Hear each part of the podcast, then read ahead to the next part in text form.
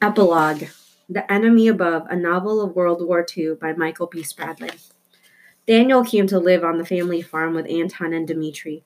He had nowhere and no one to return to, and Anton was happy to have the company. Uncle, pa- Uncle Pavel had chosen to rejoin the militia and chase the Nazis out of Ukraine. The Germans were sure to lose. Men and women of good conscience would defeat evil. Every day, Anton thought about what the war had stolen from him his childhood, his Baba, his father. Uncle Dmitri did his best to keep his nephew's spirits up.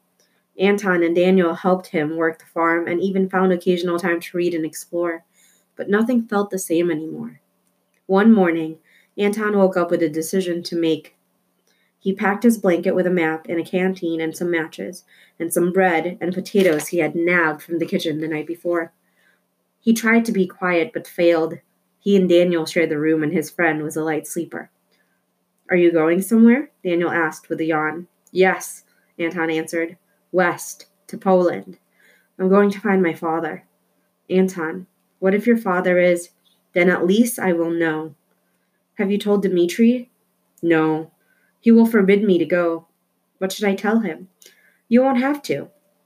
He will know why I must go. Are you sure this is the right thing to do? There's still a war out there. There's always a war. Daniel had nothing to say to that. Thank you for letting me stay here, Anton, Daniel said. I hope you and your father will come home one day soon. I would like to meet him. Anton shook Daniel's hand and quietly crept through the house.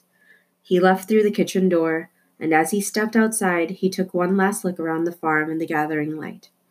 Then he pulled up his collar around his neck and headed west into the cool, fine morning.